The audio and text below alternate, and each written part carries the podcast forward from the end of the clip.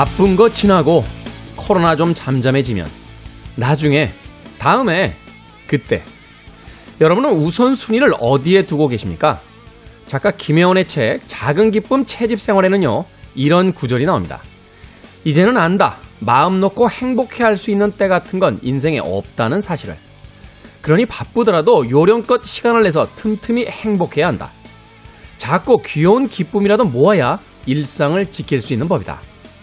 시간을 내 편으로 만드는 방법은 의외로 단순할지도 모르겠습니다. 김태훈의 시대음감 시작합니다.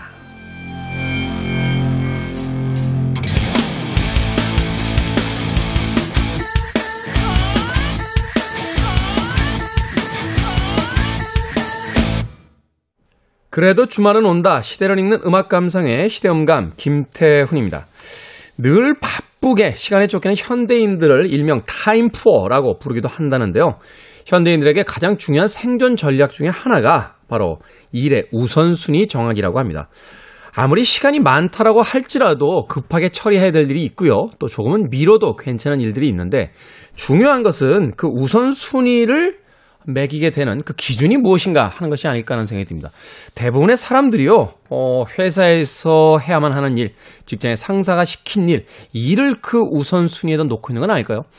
뭐 드라마에서도 흔히 등장을 하고 우리 일상생활에서는 더 많이 펼쳐지는 것 중에 하나가 아이들과 한 약속을 회사의 일 혹은 바쁜 일상 때문에 쉽게 깨게 되는 경우들이 많죠. 그러다 보면 언젠가부터 가족으로부터 멀어지게 되고 또는 아이들과 점점 이야기를 하지 않는 그런 하루를 보내기도 합니다. 자, 우리들의 우선순위 이제는 좀 바뀌어야 되지 않을까요? 사회와 국가를 위하는 것도 좋습니다만 소소한 개인의 행복을 챙기는 것도 그 우선순위에서 꽤 높은 순위에 있어야만 하는 것은 아닐까 하는 생각 해보게 됩니다. 그리고 무엇보다도 우선순위를 정하기 이전에 인생에서 필요 없는 것들을 정리해가는 정리도 정말로 필요한 그런 시대를 살고 있다 하는 생각이 듭니다. 이 코로나가 우리의 세상, 우리의 삶을 참 많이 바꿨습니다만 그중에서 좀 더 긍정적으로 하나 정도는 평가할 수 있는 건 그렇게 많은 사람들을 만나지 않고 그렇게 많은 모임과 미팅이 없어도 삶은 여전히 유지되고 돌아간다는 것을 배우지 않았나 하는 생각 해보게 됩니다. 자, 김태원의 시대음감, 시대 이슈들 새로운 시선과 음악으로 풀어봅니다. 토요일과 일요일, 일라디오에서는 낮 2시 5분, 밤 10시 5분 하루에 2번 방송이 되고요. 한민족 방송에서는 낮 1시 10분 방송이 됩니다. 팟캐스트로는 언제 어디서든 함께할 수 있습니다. 자, 나의 행복을 우선 생각해보는 그런 시간이었으면 좋겠습니다. 마이클 잭슨입니다. 해피.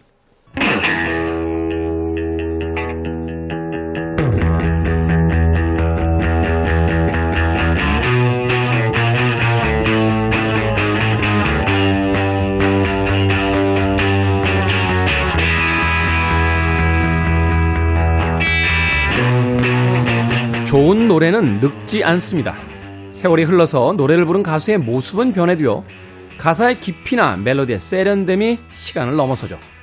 시대를 관통하는 우리 시대의 음악 이야기, 시간을 달리는 음악, 김경진 평론가 나오셨습니다. 안녕하세요. 네, 안녕하세요. 자, 음악 관련 사이트나 뭐 관련 서적들 보면 100대 명반, 뭐 죽기 전에 들어야 할 노래 1000곡, 이런 것들 진짜 많습니다. 또 이 평론가들마다 다 기준들이 달라가지고 그 같은 제목에 또 다른 음악들이 담긴 책들이 정말 많은데 이 좋은 음악들은 역시나 그럼에도 불구하고 시간을 초월하다 보니까 뭐 명곡이란 이름으로 굉장히 그 시간을 견디면서 살아남는 분명한 이유들이 있는 것 같아요. 김경진 평론가는 어떻습니까? 뭐 세월이 흘러도 변하지 않는 명곡, 뭐 김경진 평론가가 뽑은 뭐 베스트 뭐 100 이런 거 요청 가끔 받지 않으시나요? 그렇죠. 거의 뭐 매년 그런 게 있는 것 같아요. 네. 그래서 요즘 최근에도 그런 작업, 그런 요청을 받은 적이 있었고. 네. 근데 이런 작업을 할 때마다 그걸 10년 전에도 했었고, 20년 전에도 했었고, 지금도 하는데 보면 확실히 굉장히 달라져요. 아, 달라집니까? 네, 리스트가 많이 달라집니다. 오. 물론 이제 남아있는 곡들은 분명히 있죠. 근데 전반적으로 지난번 롤링스톤 매거진 얘기할 때처럼. 네. 그 시대 또는 그 세월이 흐름에 따라서 내 안에 쌓여간 음악 이거에 따라서 좀 많이 달라지는 것 같아요. 사실 최근에 저도 그 롤링스톤 어제 이야기하신 네. 그 500곡 네. 리스트 봤을 때 약간 당황했던 게 뭐냐면 아니 이 곡이 이 곡보다 높단 말이야. 막 이런 리스트. 네. 그러니까 이게 생각해보면 저희들도 20세기의 음악들을 주로 들어서 네. 이게 그 시대에 대한 어떤 과도한 애정 맞아요. 혹은 뭐 평가가 있는 게 아닐까 다시 한번 이제 점검해 보게 되는 그런 계기가 됐는데 그렇죠. 아, 그 시대성이라든지 정서를 공유하지 못한 사람들에게는 그 곡보다는 오히려 이 곡이 더 좋은 곡이라고 느낄 수도 네, 있겠다. 네. 라고 생각은 합니다만 그럼에도 동의는 잘 되지 않더라고요. 아무튼 네, 음악이라는 것이 하나의 살아있는 생물이기 때문에 물론 그 음악의 어떤 멜로디와 리듬은 변하는 게 아닙니다만 시대에 따라서 또 그때의 어떤 그 흐름에 따라서 평가들은 조금씩 달라지는 게 아닌가 하는 생각을 그렇죠. 해보게 네, 됩니다. 네. 자, 오늘은 어떤 음악 소개해 주십니까? 그래서 지금 말씀하신 그런 측면에서 바라봤을 때 오늘 소개해드릴 아티스트는 또 이 80년대에 정말 화려한 전성기를 누렸던 팀이거든요. 네. 아하라는 팀인데 아하. 네. 이 아하의 음악은 지금 이 2021년 지금 관점에서 바라봤을 때 오히려 더 빛을 발하고 있는 것 같다는 생각이 들어요. 왜냐하면 지금 이제 뭐 영미 팝 쪽이나 특히 이제 인디 씬에서 80년대 음악이 뭐 벌써 이제 몇 년 된 이야기지만 굉장히 그 어떤 메인스트림 주류 음악계에서 큰 영향을 미치고 있거든요. 그래서 그 당시 유행했던 뭐 신트팝이 새롭게 유행을 하기도 하고 영향을 또 많은 아티스트들이 받아서 그런 사운드를 좀 새로운 옷을 입혀서 이 시대에 맞게 해석을 하기도 하고 우리나라에서 사실 이제 박진영 씨 같은 경우가 그 시대에 대한 어떤 향수가 많으셨는지 네. 소위 이제 시티팝 계열이라고 하는 AOR 계열의 이제 음악들을 네. 그 JYP 아티스트들이 이제 그 리메이크라기보다는 뭐라고 해야 될까요? 그때 어떤 분위기의 음악들을 네. 이제 그 발표하는 것들도 굉장히 많아졌었고, 그렇죠. 또 뭐 아하 이야기하니까 저도 사실 이 아하 관련 다큐멘터리를 보긴 했습니다만, 네. 그 콜드플레이의 몇 년간의 음악들을 이렇게 보면 사실 이제 80년대 신서팝에서 어떤 힌트를 얻은 듯한 그런 음악들도 꽤 많이 담겨져 있어서, 그렇죠. 네. 네. 그래서 그 뭐 방금 제 영화 얘기도 하셨지만 아하 더 무비라는 다큐멘터리가 이제 개봉을 했었어요. 네. 우리나라에서는 아하 테이크 온 미라는 제목으로 개봉을 했는데, 이거 극장에서 보셨습니까? 네. 저는 극장 못 찾아가지고요. 그것도 찾기가 힘들더라고요. 아무리 찾아도 도저히 네. 동선에 맞는 극장이 안 나와가지고. 네. 아, 참. 그래서 멀리 가서 봤어요. 네. 근데 그 사실은 저는 고등학교 때 아하를 굉장히 좋아하긴 했었는데 딱 앨범 3장, 1, 2, 3집으로 이후로 아하를 들은 적이 없거든요. 사실은 그때 이미. 네. 저희들은 해체하고 그 음악 활동을 접은 줄 알았죠. 그러니까요. 근데 다큐멘터리를 보면서 깜짝 놀란 게 여전히 활동을 하고 있고 뭐 여전히 뿐만 아니라 지속적으로 물론 중간중간에 이제 활동을 잠시 멈추고 뭐 그런 적은 있어도 계속 앨범을 발표를 해왔고 여전히 엄청난 인기를 누리고 있다. 이런 쪽에서 그런 사실을 알았어요. 그래서 찾아봤더니 정규 앨범이 10장이고 내년에 또 새로운 앨범을 지금 준비를 하고 있다고 그러더라고요. 네. 그래서 좀 아하의 오늘 대표곡 몇 곡을 가지고 나왔는데 아하는 여러 면에서 좀 그 많은 기록을 세운 팀이에요. 일단 아하는 노르웨이 출신의 그룹입니다. 3인조 그렇죠. 밴드죠. 노르웨이 아하 이전에 노르웨이라는 나라에서 세계적으로 유명한 사람 나온 적이 없어요. 아니 뭐 야키다가 인기가 있었습니다만 아하에 비할 바는 아니고 그렇죠. 그러니까요. 네, 네. 네. 네. 아하는 그 모튼 하켓이라는 정말 탁월한 걸출한 보컬리스트를 중심으로 폴 왁타 기타리스트인 그리고 그 마그네 후루홀맨이라는 키보디스트 이렇게 3명으로 구성된 팀인데 네. 이 모튼 하켓이라는 이 싱어 이 사람 목소리는 저는 정말 지금 들어도 너무너무 매력적이라는 느낌을 받거든요. 굉장히 모튼 하켓은 네. 정말 80년대 이후 지금까지도 이 보컬리스트의 그 위싱리스트에는 네. 최상위권에 있는 아티스트인 것 같아요. 그러게요. 저는 사실 이제 80년대에 등장한 이후에 지금까지 네. 현존하는 아티스트들 중에서 보컬로 최고라고 치면은 스팅. 네. 그리고 세상을 떠난 이제 조지 마이클 같은 네. 경우. 그리고 네. 이제 모튼 하켓 네. 이야기하는데 아 정말 대단하죠. 공감합니다. 네. 네. 네. 그래서 지금 나이가 환갑이 넘었는데도 그 목소리가 거의 그대로 유지가 되고 있더라고요. 저 깜짝 놀란 게 환갑이 넘었다고 하는데 이 멤버 3명이 얼굴에 주름만 좀 있지 뭐 전성기 되었대요. 다들. 네. 그러게요. 네.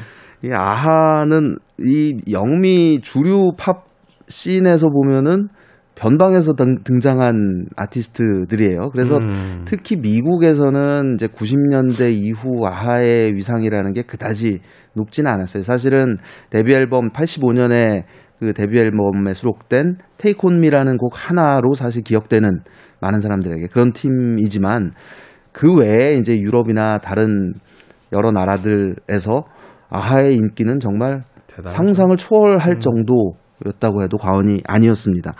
그 우리에게 잘 알려진 여러 뮤지션들도 아하로부터 많은 영향을 받았다. 좀 전에 이제 콜드플레이 말씀도 하셨지만 특히 이제 콜드플레이의 리드싱어인 크리스 마틴이 아하를 너무너무 좋아했대요. 그래서 다큐에도 이 크리스 마틴 모습이 잠깐 나오는데 네.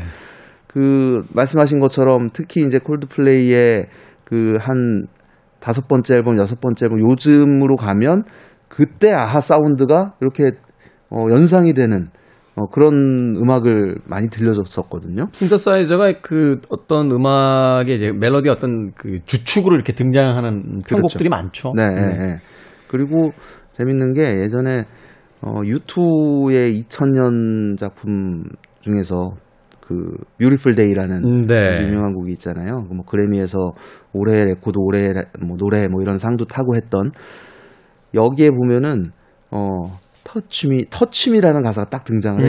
근데 그 가사와 그 멜로디가 아하의 The Sun Always Shines on TV의 시작점하고 똑같거든요. 아, 그래서, 그러네요. 네.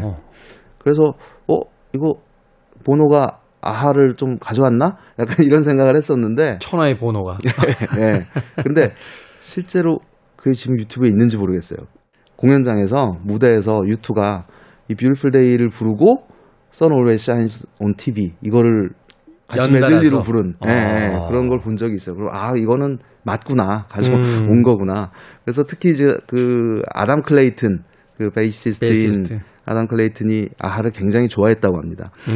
네, 뭐 이런 이제 그 뭐 영향력뿐만 아니라 사실은 그 80년대 중후반에 어떻게 보면은 아하는 아이돌로서 소비가 된 경향이 굉장히 많이 있어요. 그러니까 좀 그렇죠. 예, 예쁘장한 외모, 뭐 그 청소년들의 우상, 그냥 이런 식으로 이제 포장이 돼서 음악 관련 또 사운드 관련해서 이렇게 많은 담론이 형성되거나 이야기가 되지는 않았던 것 같아요. 근데 돌이켜 보면 그리고 지금 그때 음악을 다시 들어보면 음악적으로 굉장히 세련돼 있었구나. 하다는 걸 알 수가 있습니다. 그 대표적인 작품이 이제 역시 Take On Me라고 할 수 있죠. 이 곡 참 반가웠던 게요. 그 네. 영화 라라랜드 보는데 네. 그 수영장 씬에서 그게 나왔나요? 라이언 고슬링이죠. 네. 라이언 고슬링이 네. 왜 그 말하자면 이제 피아노 바에서 잘린 뒤에 그 신서사이저도 아니죠. 그 뭐라고 해요. 하여튼 그 밴드와 함께 이제 풀사이드 그 파티하는데 이제 초대되는 밴드 배경음악 연주하는 밴드 이 멤버로 이렇게 나오는데 그때 이 테커미를 연주하더라고요. 그래서 당시에 이제 80년대 아하 인기가 어느 정도였는지 네. 이제 그게 이제 이후에도 말하자면 수많은 그 밴드들의 어떤 고정 레퍼토리로 남아서 네. 저런 식으로도 연주가 네. 되는구나 하면서 네. 웃음이 빵 터졌던 그런 기억이 납니다. 테이크 온 미는 정말 그냥 말 그대로 대박 히트를 기록했던 작품입니다. 사실 그 아하가 노르웨이에서 이제 결성이 되고 바로 영국으로 건너가요. 우리가 이 노르웨이에서 뭐 할 건 없다. 너무 좁다. 네. 영국으로 가서 그래서 처음에 이제 좀 고생을 하다가 결국 이 곡을 가지고 이제 빵 터뜨리게 되는데 이 곡이 히트하는데 큰 역할을 했던 게 또 뮤직비디오입니다. 그렇죠. 네, 당시에 그 스티브 베런이라는 그 마이클 잭슨의 빌리진이라든지 그 다이어 스트레이츠의 머니 포 나띵이라든지 이런 작품들을 연출했던 굉장히 감각 있는 그 뮤직비디오 감독이 애니메이션을 도입을 해서 정말 기가 막힌 뮤직비디오를 만들죠. 그 소위 로토스코핑이라고 하는 네. 실사 촬영분에다가 트레이싱 페이퍼를 내고 이제 그대로 그린 애니메이션을 입힌. 네. 그래서 이제 그 이 테이크 온 미 뮤직비디오가 뭐 그 이듬해 MTV 비디오 뮤직 어워드에서 다 쓸었죠 뭐. 네, 굉장히 많은 상을 탔었고 심지어 조용필 씨도 CF에서 그 모튼 하켓 흉내 내지 않으셨습니까? 네. 우리나라 CF에서 그 보리 음료였죠. 네, 그 광고에서 그대로 그냥 했던 적도 있었고 그래서 이 뮤직비디오 저는 딱 80년대라는 이미지를 생각하면 이 뮤직비디오가 굉장히 떠오르거든요. 그럴 정도의 어떤 임팩트를 가지고 있었던. 그리고 롤링스톤 매거진에서 어떤 표현을 했냐면 팝의 역사상 그 가장 따라 부르기 힘든 후렴구를 가진 음악이라는 표현을 한 적이 있습니다. 그러니까 Take on me, Take me on, I'll be gone, In a day or two 요 부분을 노래하면서. 뭐 3단 고음, 4단 고음 거의 이제 이런 수준으로 이제 목소리가 계속 올라가죠. 예, 점층적으로. 그래서 그런 그 부분을 듣는 재미도 지금 들어도 굉장히 뭔가 짜릿함을 느낄 수 있는 그런 곡인 것 같아요. 모튼 하켓 그 노래 잘하는 사람들 다 그런 것 같아요. 모튼 하켓도 노래 부를 때 보면 정말 가볍게 부르는 것 같은데 노래방 가서 따라 부르려면 절대로 따라 부를 수 없는 노래 중에 하나가 바로 이 아하의 음악입니다. 그들을 전 세계적인 스타로 만들었고 오늘날까지도 그들의 가장 대표곡으로 남아있는 그들의 데뷔 음반 헌팅 하이 앤 로우의 중에서 Take On Me 듣습니다. 아하의 Take On Me 듣고 왔습니다. 김태원의 시대음감, 김경진 평론가와 함께하는 우리 시대의 음악 이야기, 시간을 달리는 음악. 오늘 노르웨이의 밴드 아하에 대한 이야기 나눠보고 있습니다. 야, 음악 듣다 보니까 이게 나온 지가 벌써 35년이 넘은 그렇죠. 그런데도 여전히 세련됐네요. 네, 여전히 세련됐고 네. 뭐라고 할까요? 이 멜로디 구조라든지 그 보컬의 어떤 이 느낌이라든지 참 대단하다는 생각이 드네요. 그냥 딱 흠 잡을 데가 없는 뭘 하나 좀 꼬투리 잡을까 하고 들어봐도 정말 그냥 푹 빠져들게 되는 그런 곡인 것 같아요. 사실 이제 그 모튼 하켓이 노래할 때 뭐 네. 빠라빠빠 이렇게 부르잖아요. 근데 그거 정말 촌스러운 건데. 야, 어떻게 이렇게 고급스럽게 부릅니까? 그러게요. 그 부분을. 네. 네. 참, 대단하네요. 그래서 사실 지금 이런 초기곡 외에도 최근, 그러니까 2015년이 이제 최근작인데 그 10장의 앨범들을 다 들어보면은 일단 작곡 자체가 굉장히 탁월하다라는 걸 알 수가 있어요. 네. 이 아하의 주요 이제 송라이터, 그러니까 작곡가는 기타리스트인 폴 왁타입니다. 폴 왁타. 그러니까 음악적인 리더라고 할 수가 있죠. 사실 아하의 모체는 폴 왁타와 그 마그네 후루홀맨이 이제 어린 시절부터 같은 동네에 살던 친구였는데 사실 이제 두 사람이 먼저 아하의 전신을 결성하고 그렇죠. 네. 노래 부를 사람을 이제 찾다가 이제 네. 모튼 하켓 당시 이미 뭐 노르웨이 씬에서는 좀 유명했다라고 하는데 그렇죠. 네. 끌어들이면서 그래서 우리는 사실은 그 모튼 하켓이 프론트맨이었으니까 네. 제일 많이 그 인상적인 아티스트로서 기억합니다만. 사운드의 키는 이 폴 왁타하고 마그네 후루홀맨 두 사람이 잡고 있더라고요. 네, 그렇습니다. 그래서 폴 왁타가 대부분의 곡을 쓰고 네. 마그네가 이제 거기에 좀 편곡하는 형태. 예, 그런 형태인데 그 다큐멘터리 보면은 또 참 많이도 싸워요. 근데 그 싸움의 요소 중에 하나가 이거 내가 쓴 건데 왜 인정을 안 해줘? 그래서 이제 마그네가 이제 그 폴 왁타에 대한 서운함을 표출하고 폴 왁타는 아니야, 이거는 내가 다 한 거야. 좀 약간 이런 그 느낌들이 많이 보이더라고요. 그래서 뭐 어쨌든 결과적으로 밴드가 오래 가고 해체하고 뭐 이거의 그 가장 바탕에는 돈이 있잖아요. 그러니까 그렇죠. 아하도 이제 그런 위기를 여러 번 겪었지만 근데 인상적인 대사 그 폴 왁타가 그런 얘기를 하더라고요. 우리는 우정으로 엮인 팀이 아니다. 우리는 음악으로 뭉친 팀이기 때문에 음악적인 어떤 그 방향성이라든지 그런 만족감을 서로 느낄 수 있다면 우리는 계속 갈 수 있다. 좀 이런 그 대화가 굉장히 인상적이었는데 사실 그 팝음악계에 유명한 격언 있지 않습니까? 우정을 해치는 가장 좋은 방법은 밴드를 결성하는 거고 그 우정을 끝장내는 가장 좋은 방법은 같이 투어를 떠나는 거다라고 하는 아주 유명한 이야기가 있는데 네. 우리는 우정이 아니라 음악으로 뭉쳤기 때문에 네. 음악적으로 합의만 된다라면 계속 갈 수 있다. 그러게요. 네. 그래서 이 Take On Me라는 곡이 이제 굉장한 히트를 기록하고 빌보드에서 이제 1위 차지한 아하의 유일한 곡이죠. 네. 근데 이제 그러고 나서 말 그대로 이제 아이돌 밴드처럼 정말 세계적인 인기를 누리면서 그 1987년에 007 영화 주제가를 맡아서 또 노래를 만들게 됩니다. 이게 되게 상징적인 게 007 주제곡은 사실은 그 시기에 가장 핫한 아티스트들에게 그렇죠. 맡기잖아요. 네. 그 전에 이제 듀란듀란이 했었고. 네. 근데 이제 그게 87년에 개봉했던 리빙 데일라이츠라는 작품이었는데 티모시 달튼. 네. 그 요즘에 007 새 시리즈가 개봉 중이잖아요. 그래서 네. 옛날 거를 차근차근 보고 있거든요. 네. 야, 너무 재밌는 거예요. 하나하나가. 티모시 달튼도 사실은 뭐 그렇게까지 욕먹을 정도는 아니었던 것 같고. 네, 맞아요. 네, 네. 저는 개인적으로 그 조지 라젠비 제일 좋아하는데. 한편 나왔던. 네. 네. 다니엘 크레이그 이전에는 사실은 제가 제일 좋아했던 007은 네. 조지 라젠비였는데. 네. 당시에는 꽤 욕을 많이 먹었거든요. 그렇죠. 지금 다시 보면. 아니, 제일 괜찮은데, 왜? 되게 멋있어요. 예, 네, 뭐, 네. 하여튼, 뭐, 시대마다 네. 그 보는 눈이 달라지니까. 네. 여하튼, 그래서 그 리빙 데일라이츠의 주제가를 부릅니다. 근데, 007 시리즈의 작곡가는 그 유명한 존 베리라는 인물이죠. 네. 이 폴 왁타가 이제 작곡을 하는데, 존 베리와 갈등이 생겨요. 그러니까, 폴 왁타의 의견은 그렇습니다. 존 베리, 저 사람은 유명한 작곡가고, 존경받는 작곡가지만, 적어도 이 곡에 대해서는 아무것도 한 게 없다. 근데 왜 이름을 올리냐? 공동 작곡으로. 네, 네. 야, 이 폴 왁타가 그 작곡 부심이 좀 있군요. 그러게요. 작곡가로서의. 네, 네. 네.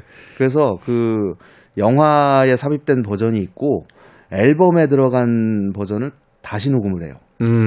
그래서 거기서는 이제 존 베리 이름을 빼고. 네. 대단하네요. 하여튼 그 리빙 데일라이츠 이 곡도 뭐 그 공연 때마다 빼놓지 않고 부르는 이 아하의 어떤 주 레파토리가 된 곡이죠. 뭐 대중적으로도 많은 사랑을 받기도 했지만 사실 좀 아쉬운 게 그 이 주제곡이 담겨 있던 007 시리즈가 좀 크게 히트했다라면 네. 이것도 참 오랫동안 자주 이제 리퀘스트되는 곡이었을 것 같은데. 그러게요. 티모시 달튼이 찍었던 두 편 찍었죠. 네. 그 두 편이 사실 굉장히 그 혹평을 받으면서. 그 인정을 못 받았기 때문에 그 주제곡도 좀 묻혀버린 듯한 좀 아쉬움이 좀 있습니다. 그러게. 네. 자, 리빙 데일라이트 한 곡 또 준비를 해주셨고요. 이어서 들을 곡 한 곡 더 소개를 아예 해주시죠. 네, 그 88년에 발표됐던 세 번째 앨범 타이틀이 Stay on These Roads고 똑같은 제목의 곡이 또 사랑을 받았습니다. 저는 아하 곡 중에서 예전에 제일 좋아했던 곡이기도 해요. 굉장히 역시 정말 귀에 쏙 들어오는 한 번 들으면 잊을 수 없는 그런 멜로디 정말 아하의 어떤 뭐랄까 뭐 예술적이라는 표현이 좀 낯간지럽기는 하지만 네.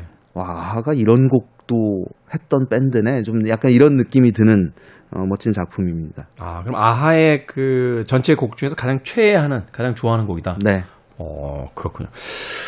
저는 사실 그 1집에 담겨져 있던 헌팅 하이앤로우 제일 좋아했어요. 네. 그 뭐라고 할까요? 약간 마리아 같잖아요. 뮤지컬로 이야기하면. 그래서 사실은 그 음악 굉장히 좋아했었는데 이 아하만큼 또 취향에 따라서 좋아하는 음악들이 또 물론 이제 테크미가 부동의 일이긴 합니다만 그렇죠. 그 이외의 곡들에서 그렇게 많은 그 곡들을 여러 사람들이 나누어서 좋아한다는 건 그만큼 좋은 곡들이 많은 밴드가 아닌가 그렇습니다. 네. 하는 생각 다시 한번 해보게 됩니다. 더 리빙 데일라이츠 티머시 달튼이 주연을 맡았던 동명 타이틀의 007 영화 주제곡으로 한 곡 골랐고요. 이어질 곡은 김경진 평론가가 가장 좋아한다라고 한 Stay on These Roads 음반 중에서 동명 타이틀의 곡 준비했습니다. 두 곡 들어봅니다. 김태훈의 시대음감, 시간을 달리는 음악, 오늘 음악평론가 김경진 평론가와 함께 밴드 아하에 대한 이야기 나눠보고 있습니다. 두 곡의 음악 듣고 왔어요. 007, 뭐 망작까지는 아닌데 하여튼 크게 히트하지 못했던 티머시 달튼 주연의 007 영화 The Living Daylight의 주제곡 그리고 Stay on These Roads의 앨범에 담겨져 있는 동명 타이틀의 곡 두 곡 이어서 듣고 왔습니다. 자, 아하의 그래도 최고 전성기라고 하면 이제 1980년대 중반 이후부터를 이제 봐야 될 것 같은데 네. 당시에 참 그 수많은 그 뭐 이런 표현 어떨지 모르겠습니다만 강타자들이 많았거든요. 맞죠. 뭐 두란두란 컬처 클럽 네. 사실 이제 영미 그 문화권을 중심으로 한 네. 뭐 거의 르네상스와도 같은 그런 시대였는데 이 노르웨이에서 날아온 팀이 이 정도의 인기를 얻다 이거 정말 대단했던 거 아닙니까? 그러게요. 그래서 일단 뭐 물론 이제 곡 자체가 굉장히 좋은 이유가 당연히 컸겠지만 네. 운이 좋았던 것 같아요. 일단 그 운이 그냥 일반적으로 말하는 운 이게 아니라 그 아하가 이제 아까 그 결성하고 바로 영국으로 왔다고 했잖아요. 런던에서 네. 굉장히 고생스러운 생활을 해요. 알바를 뛰면서 이제 먹고 살면서 저녁 때 뭐 데모 만들어서 여기저기 음반사에 돌리고 다니고 뭐 이제 이런 생활을 하다가 이제 만들어 놓은 곡들은 많이 있으니까 그 특히 이제 폴 왁타가 쓴 여러 곡들 중에서 그 미스 이어리라는 곡이 있었어요. 네. 그게 이제 테이크 온 미의 전신과 같은 곡이었는데 이미 그 우리에게 친숙한 그 키보드 인트로 요 멜로디는 거기 담겨 있었고 따다다다 그렇죠. 따다다다다 이렇게 나가네. 그렇습니다. 근데 이제 초기 버전 보니까 톤은 좀 다르더라고요. 거의 무슨 옛날 80년대 전자오락 게임에 나오는 음악 같은 뿅뿅뿅뿅 이렇게 되죠. 그래서 그 이게 사실 그 마그네 후루홀맨하고 폴 왁타하고 결성했었던 브릿지스라는 그룹 시절에 이 곡을 녹음해서 발표를 한 적이 있습니다. 근데 뭐 이제 상업적으로는 실패를 했고 성공하지 못했고. 근데 이제 이 곡을 다시 좀 다듬어 가지고 우리가 이제 아하로서 해봐야겠다. 그래서 이제 그 앨런 탄이라는 이 사람이 누구냐면 당시 워너브러더스 그 프로듀서였던 인물인데 클리프 리차드의 밴드 섀도우스의 멤버였고 클리프 리차드의 이제 여러 곡을 프로듀스를 했던 인물이에요. 근데 이제 앨런 탄이라는 사람이 붙어서 곡을 다시 다듬고 당시에 그 아하와 계약을 체결한 워너브러더스 레코드사가 거의 여기에 사활을 걸었다는 거예요. 이거는 어떻게든 성공시켜야 된다. 그 관계자들이 음악을 듣고 나서 이 곡은 무조건 된다. 그러게요. 그걸 확신을 했는데 네. 안 되니까. 그래서 뮤직비디오 만들어야 된다. 그렇죠. 막 쏟아붓더군요. 그렇게 해서 이제 그 아까 말씀드린 뮤직비디오가 탄생을 하게 된 거고 뮤직비디오 제작 기간만 거의 한 6개월이 걸렸대요. 그 일일이 다 손을 그렸으니까. 그렇죠. 네. 그래서 결국은 어쨌든 이 곡이 큰 성공을 거두게 됐고 아하라는 팀, 노르웨이라는 나라에서 온 이 밴드가 세계적인 밴드로 거듭나게 됩니다. 이후에 이제 뭐 앨범 및 공연 활동을 쭉 펼치지만 그 기네스북에도 오른 적이 한 번 있어요. 1991년에 네. 브라질의 리우데자네이루에서 가진 콘서트 20만 명이 몰렸대요. 그래서 대단하군요. 네, 그래서 그게 이제 기네스북에 오른 적도 있었고 근데 이제 아쉽게도 사실은 그 첫 성공, 그러니까 데뷔 앨범 그리고 데뷔 싱글의 이 성공을 능가하는 작품이 이후 안 나왔다는 게 아쉬운 부분이긴 한데 사실 그 곡 자체의 퀄리티 또 앨범들을 제가 이제 다큐멘터리 보고 안 들어봤던 앨범들 쭉 들어보는데 정말 깜짝 놀랐어요. 완성도가 굉장히 높죠. 네. 그래서 그 보통 이제 전성기를 누리고 이제 세월이 흐르면서 음악적으로도 많이 쇠퇴해가는 경우가 많은데 아하 같은 경우는 그거에 해당이 되지 않더라고요. 그래서 뭐 내년에 나온다는 새 앨범도 굉장히 기대를 하고 있는데 어쨌든 그 기본적으로 아까도 이제 말씀하셨던 것처럼 모튼 하켓의 보컬리스트로서의 정말 탁월한 역량과 이 폴 왁타와 마그네 후루홀맨의 작곡 역량 이 조화가 기가 막히게 어우러져서 아하의 정체성을 이루고 있는 게 아닌가 하는 생각을 합니다. 네. 모튼 하켓 여전하더라고요. 네. 목소리도 뭐 그 전성기에 비해서 전혀 떨어지는 것 같지도 않고. 그러게요. 사실은 저도 이제 다큐멘터리 보고 나서 그 아하의 그 초기 이제 석장의 음반, 네. 그리고 그 이후의 음반들 이제 하나씩 이렇게 좀 들어봤는데 뭐라고 할까요? 그 가장 심플하고 그 80년대의 어떤 그 칼라 TV의 보급과 함께 펼쳐졌던 이제 칼라 시대의 어울릴 만한 그런 음악으로서는 테크미가 역시 최고였던 것 같습니다만. 맞습니다. 네. 그 이후에 이제 그 음악적인 어떤 깊이라든지 네. 그 다양한 어떤 실험이라든지 이런 면에 있어서는 사실은 차트의 어떤 순위 혹은 상업적 성공에는 비할 바 없이 네. 점점 더 좋은 음악을 만들어내고 있는 아티스트가 아닌가. 단지 우리의 게으름이 그들의 이런 훌륭한 음악들을 너무 쉽게 포기해버린 건 아닌가 네. 하는 생각도 들더군요. 자, 오늘 끝곡 어떤 곡 소개해 주시겠습니까? 네, 오늘 마지막 곡은 지난 2000년에 발표됐던 Minor Earth, Major Sky라는 제목을 지닌 앨범에 수록된 곡인데요. 네. Summer Moved On이라는 곡입니다. Summer Moved On. 사실 아하가 90년대 중반에 한번 해체를 했었어요. 그러니까 더 이제 활동 안 하겠다. 그러니까 네 번째 앨범, 다섯 번째 앨범이 그 신통찮은 반응을 보이면서 어떤 동기부여 측면에서도 많이 의기소침해진 상태였고 밴드 자체가. 모튼 하켓도 솔로 앨범 내고 그랬잖아요. 그렇죠. 네, 솔로 앨범 내고 테이크 온 미 연출했던 스티브 에런이라는 감독이 그 영화도 몇 편이 있거든요. 네. 그 중에 콘헤드 대소동이라는 영화가 있어요. 그 머리 이렇게 뾰족하게 뾰족한 외계인들. 네, 네. 네. 거기에 삽입곡 중에 하나가 모튼 하켓이 노래한 Can't Take My Eyes Off You. 예. 그래서 엄청나게 히트했어요. 그렇죠. 네. 예. 그래서 그 무렵에 이제 아하가 활동을 중단을 했다가 1998년에 노벨상 시상식에서 노래를 해달라, 연주를 해달라라는 요청을 받게 돼서 이때 이제 폴 왁타가 급하게 썼던 곡이 Summer Moved On이라는 곡이라고 합니다. 근데 야, 아하가 여전히 살아있구나. 이 역량은 그대로 남아있구나 싶은 굉장히 멋진 발라드라고 생각을 해요. 그래서 오늘 이 곡을 끝곡으로 준비를 했습니다. 네, 80년대에 북유럽에서 날아와서 팝 시장을 뒤흔들었던 최고의 슈퍼스타. 그 이후에 영미문화권을 중심으로 한 문화에만 관심을 가졌던 우리에게는 잊혀진 듯 보여졌습니다만 네. 여전히 유럽에서 자신들의 어떤 음악을 만들어내고 있는 아하의 이야기 중에서 오늘 그 끝곡은 Summer Moved On 준비했습니다. 김경진 음악평론가와 작별 인사합니다. 고맙습니다. 네, 고맙습니다. 저도 인사드리겠습니다. 지금까지 시대음감의 김태훈이었습니다. 고맙습니다.